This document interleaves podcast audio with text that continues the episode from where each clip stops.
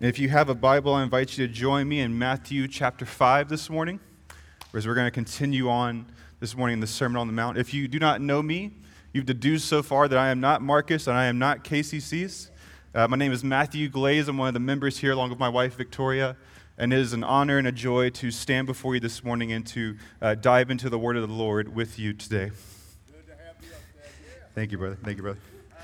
So we are in Matthew chapter 5. And as you're turning there, I just want to kind of set the stage for you a little bit this morning of where we're going. Uh, my wife and I are relatively new homeowners. I say relatively new. We purchased a home in September of 2020.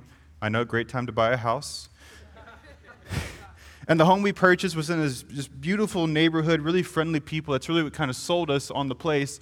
I'll tell you, the house did not sell us on the place. The house was built in the 70s or 80s, and it has stayed in the 70s or 80s for decades now. And so we've been working to kind of pull it into this century as far as style goes. And so, as we have been hard at work on that, one of the things we've been doing recently is working in our backyard and trying to turn really a paradise of weeds and moles into something a little more enjoyable. And our most recent project involved me trying to take down a tree in our backyard. Now, something you need to know about our house is that our previous owner, she had a green thumb, or at least aspirations of a green thumb, because there are just plants everywhere at this house. And none of them have survived since she has been there. And so it's been a real joy to try to remove all of that. Now, something you need to know about me two things really. One, I am incredibly cheap, and I am incredibly stubborn. And so when I decided I'm going to take this tree out, I didn't call a service. I didn't decide to get some kind of special tool from the store. I just said, you know what? I have a hatchet, I have a saw, and I have a shovel. This will get done today in a few hours.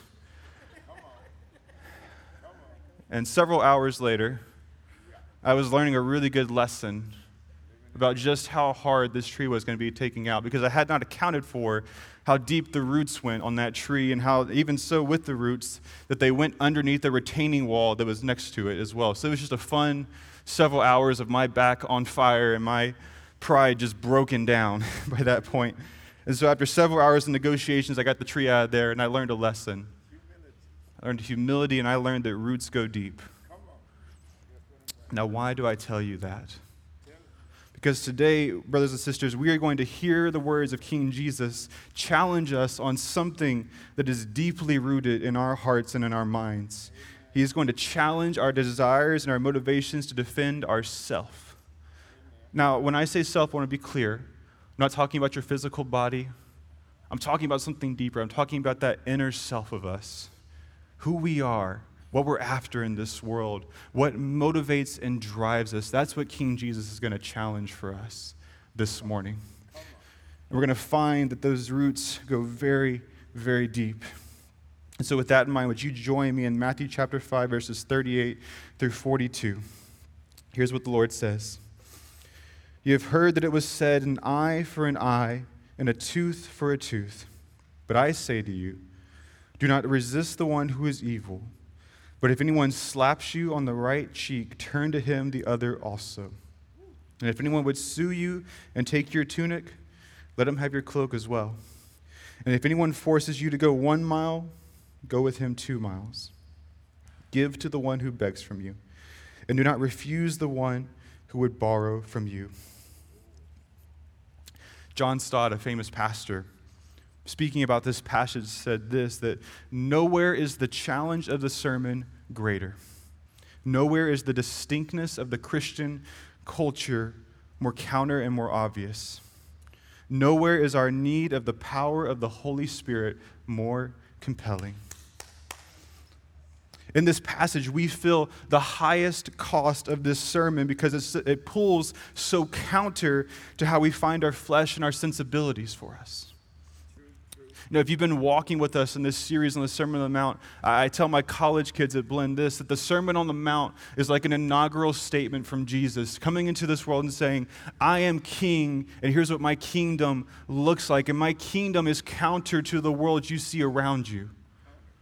And so there will be times in the Sermon on the Mount where you see things that look to us like weakness, but Jesus calls them strengths. You will see things in the Sermon on the Mount that seem to us to be sensible, but yet Jesus calls them sin. It's a counter culture that he is establishing. And in this passage, Jesus calls out and calls us to control what feels instinctual, to corral what we understand to be innate inside of us. Now, I want to tell you this morning this calling is more freeing than you could ever imagine for your life, but it will come at a tremendous cost to how we normally live. If I had to summarize for us this morning at the outset of what this is all about, I would say that Jesus calls us to self denial. A self denial that refuses to seek revenge even when we suffer evil or inconvenience from others. Now, my plan this morning, if you've had me in a Bible study, you know the pace that I like to go at. And so we're going to try to work through this one. We're going to spend most of our time today in verses 38 and 39 to find the principle of what Jesus is talking about because it's so important that we get that part right. And then we'll spend a little bit of time looking at the four scenarios he gives. And then finally, I'm going to give you a few diagnostic questions so you can know how am I doing with all this. So, with that in mind, let's jump in to the word this morning. We begin in the verse 38 when Jesus uses that familiar formula of talking about, You have heard that it was said. And he goes on to say, An eye for an eye and a tooth for a tooth. Now, just in case you haven't walked in this morning fully briefed on Old Testament law, don't worry, I did the work for you this morning. You see, Jesus in this part is referencing several sections in the Pentateuch. He's referencing Exodus 21, Leviticus 24, and Deuteronomy 19. And what's important to know is that in all three of those sections of the law, what's being taught is called a civil law. I want you to hold on to that word for a second civil law. What do I mean by that. I mean that when you read through the Old Testament law, you will find plenty of laws to look at, but they're not quite the same. Some laws we call moral laws, and some laws we call civil laws. Now, a moral law is a law that we should all follow. For instance, the Ten Commandments is a great example of this. We should all in this room agree that murder and stealing is probably not something we should participate in, right? I'm getting worried about y'all for not amen me. These are, these are things that we all agree on are good things for us. Now, the second category, civil law, is something that is a little more directed at how we govern people. There are scenarios given in the Old Testament to help us determine the best course of action for judges and rulers to take. And we saw this same concept a few weeks back when Pastor Marcus talked about divorce, didn't we? That we looked in the Old Testament, we saw scenarios of what should happen for us in the process of a divorce. Well, in the same sense right now, when Jesus is talking about an eye for an eye and a tooth for a tooth, it's a scenario. They have these stories in the Old Testament that says, suppose this thing happens. Well, what do you do in response to that? And that's where this law comes from. And so it's a concept used to govern people. It's a concept used when we say eye for an eye to be a standard by which we judge how we should be ruled and administered, we, kind of the best course of action for us. You know, when we're talking about this concept, we're talking about what is fair in judgment. If you suffer a loss, what is a fair compensation for that loss, an equal compensation? And what it was seeking to counteract was retaliation. Because we know that when a wrong is suffered to us, we're not always very concerned about just kind of getting back what was lost to us. Sometimes we're concerned for a little bit more, aren't we? Let me tell you a story as old as time from the very first part of Genesis of Cain and Abel. And you probably know the story. I just want to give you the simple beats. Cain and Abel are asked to bring a sacrifice before the Lord. And Abel prepares a succulent lamb for the Lord. Probably a nice medium cooked lamb, perfect. Probably has some nice herbs and spices around it. And Cain brings a fruit basket to the Lord. Not quite the same thing, not quite the same aroma. And for whatever reason, the Lord approves of Abel's offering and it upsets Cain, doesn't it? And so Cain, in his anger, decides that the only next logical step in the escalation of retaliation is to kill this guy because he beat me out in an offering. Now, again, just to cover, because you guys are concerning me, whenever murder is your answer for the next step in retaliation, that's the wrong answer. But that's what he did.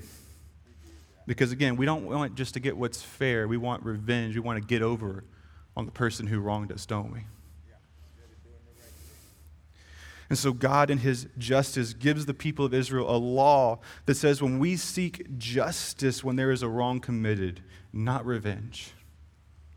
And it was designed in such a way to have a neutral third party, a judge, be that deciding voice in that matter. Because we're not very partial, are we, when it comes to how we decide revenge?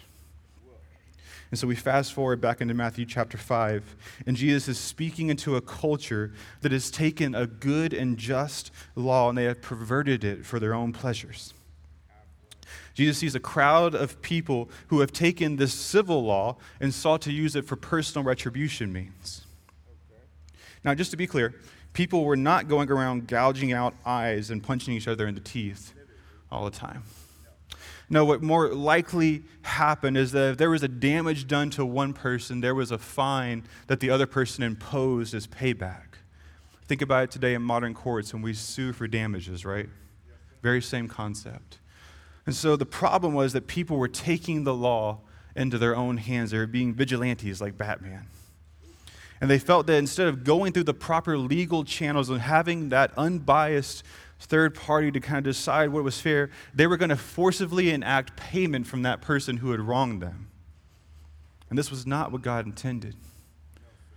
Brothers and sisters, you just hear a principle from me right now. Personal relationships are never meant to be based on legal justice, they're meant to be based on love and care. When we devolve relationships into competitions and rivalries, we reject the imago Dei in another person. We view people not as image bearers of God, but as obstacles to overcome. Not worthy of dignity, but as enemies to dominate. Brothers and sisters, it should not be this way, and yet so often it is, isn't it? And so Jesus, in verse 39, he flips, as he often does, the entire conversation when he says this says, Do not resist the one who is evil. Now, this statement has often been misunderstood, truly in some tragic ways throughout history. Let me give you one example, famously. Uh, 19th century Russian writer and thinker Leo Tolstoy, he interpreted this commandment in this way. You'll see it on the screen here. He said, The first point that struck me when I understood this commandment, do not resist evil in its true meaning, was that human courts were not only contrary to this commandment, but in direct opposition to the whole doctrine of Christ, and that therefore he must certainly have forbidden them. He goes on to say, Christ says, Do not resist evil, and the sole object of court of law is to resist evil. And so Christ enjoins us to return good for evil, and yet courts of law return evil for evil. Now, you may read that and be shaken by that, but let me just give you a little bit of commentary here. Martyn Lloyd-Jones, famous pastor, said this When your interpretation of Scripture sounds ridiculous, it's probably not right. Jesus is not advocating for the abolishment of laws and government or for us to fall into a system of anarchy this morning. In fact, Jesus and several of the New Testament writers are pro government throughout Scripture. They encourage us to pay taxes and to respect those whom God has put in positions of authority, knowing that God is ultimately the one that puts them there.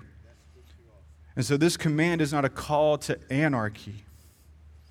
And it's also not a call to turn away from dealing with legitimate injustice and evil in this world. Amen. You know, this last week we saw injustice and evil in this world, here in our own state. And this teaching of Jesus is not a call for us to kind of push that under the rug. He's not calling us to anarchy, he's not even calling us to pacifism in this verse. And he's not calling us to weakness either. Jesus is not calling us to be a people who let the evil intentions of others just abuse us throughout our entire life. Charles Spurgeon, that famous English pastor, said it this way We are to be the anvil when bad men are the hammers. And so, yes, the anvil is struck by the hammer, but the anvil does not move when it is struck. It stays in place. Why? Because it's strong. It depicts in our mind a strong man or woman who controls themselves with love for other people that is so powerful that they even reject the notion of retaliation when they're wronged. That's what a strong man does. That's what a strong woman does. It is those who have been made strong by the work of the Holy Spirit that can withstand the strikes of evil men and women in this world. Because ultimately, Jesus is not commenting on policies of nations, he is teaching on the practices of individual hearts in this passage.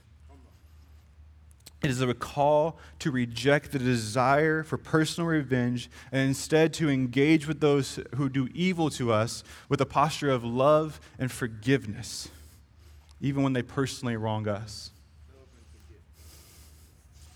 The Apostle Paul in Romans 12, verses 17 through 21, I really believe kind of fleshes out more of what Jesus is saying in this verse. He says this. He says, Repay no one evil for evil but give thought to do what is honorable in the sight of all. If possible, so far as it depends on you, live peaceably with all. Beloved, never avenge yourself, but leave it to the wrath of God, for it is written, Vengeance is mine, and I will repay, says the Lord. To the contrary, if your enemy is hungry, feed him.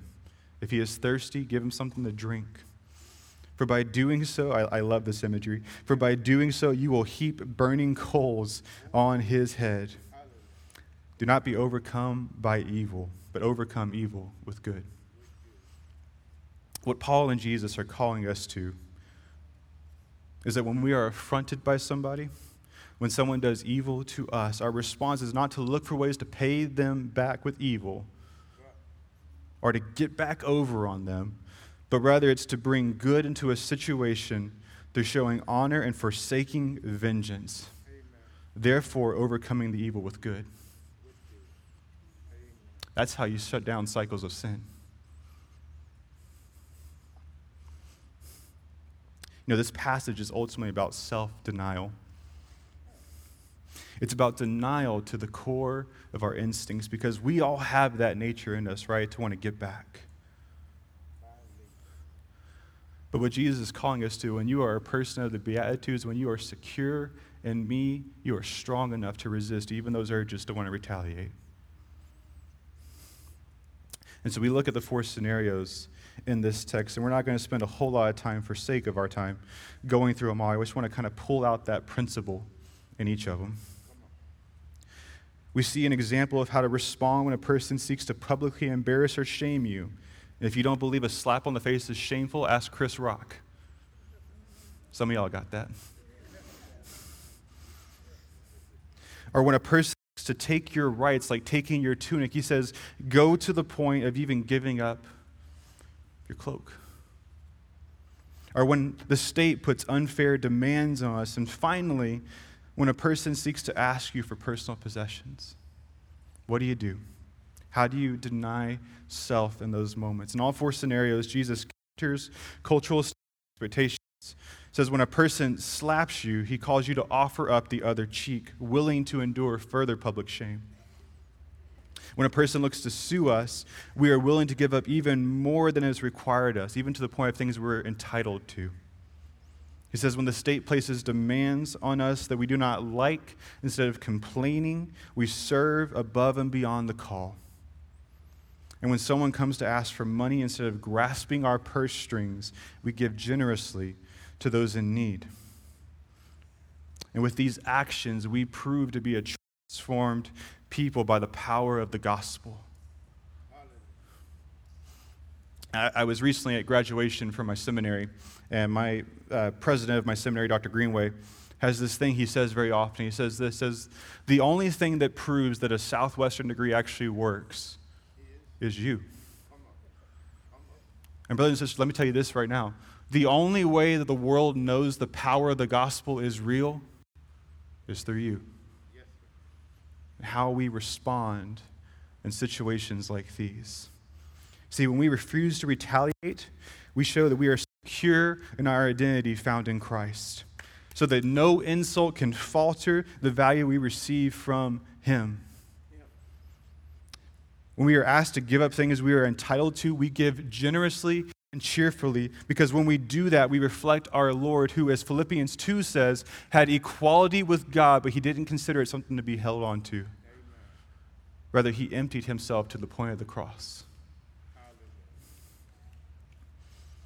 And when we obey the commands of the states, not with begrudging hearts, but with a willingness to serve, we reflect the truth that it is the Lord who appoints all governing officials, even the ones we don't like, right? And when doing that, we honor the Lord's sovereignty. And when we provide for a beggar, we show, as D.A. Carson says, that Christ will not tolerate a mercenary, tight fisted, penny pinching attitude. I love that. We show that our primary concern is never what is in it for me, but rather how can I be a blessing to others. Sinclair Ferguson summarized it so well. So let the insults come, says Jesus, and show by your response that you feel no need for retaliation because you have your reputation secure with God as his child. Let your response to insult be gracious just as your father's response to your insult of sin against him has been so gracious. Will anyone be won for the kingdom by your retaliation, by your standing on your rights? How could they be when the king in the kingdom is the one who did not retaliate? Now, I just want to give a few disclaimers because I feel some tenseness in the room by saying these things. The principle that Jesus is calling us to this morning does not mean that we practice putting ourselves in unnecessary places of abuse or harm. What Jesus is talking about is not physical abuse to your person, he is talking about insults to your pride.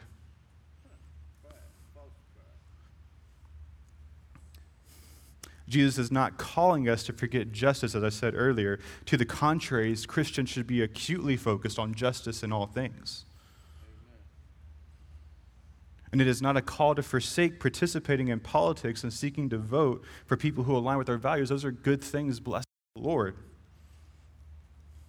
And it's not a call to not be wise with how we don- donate our money. What is a call to is to not hold on to the building up of ourselves more than we hold on to the building up of Christ's kingdom.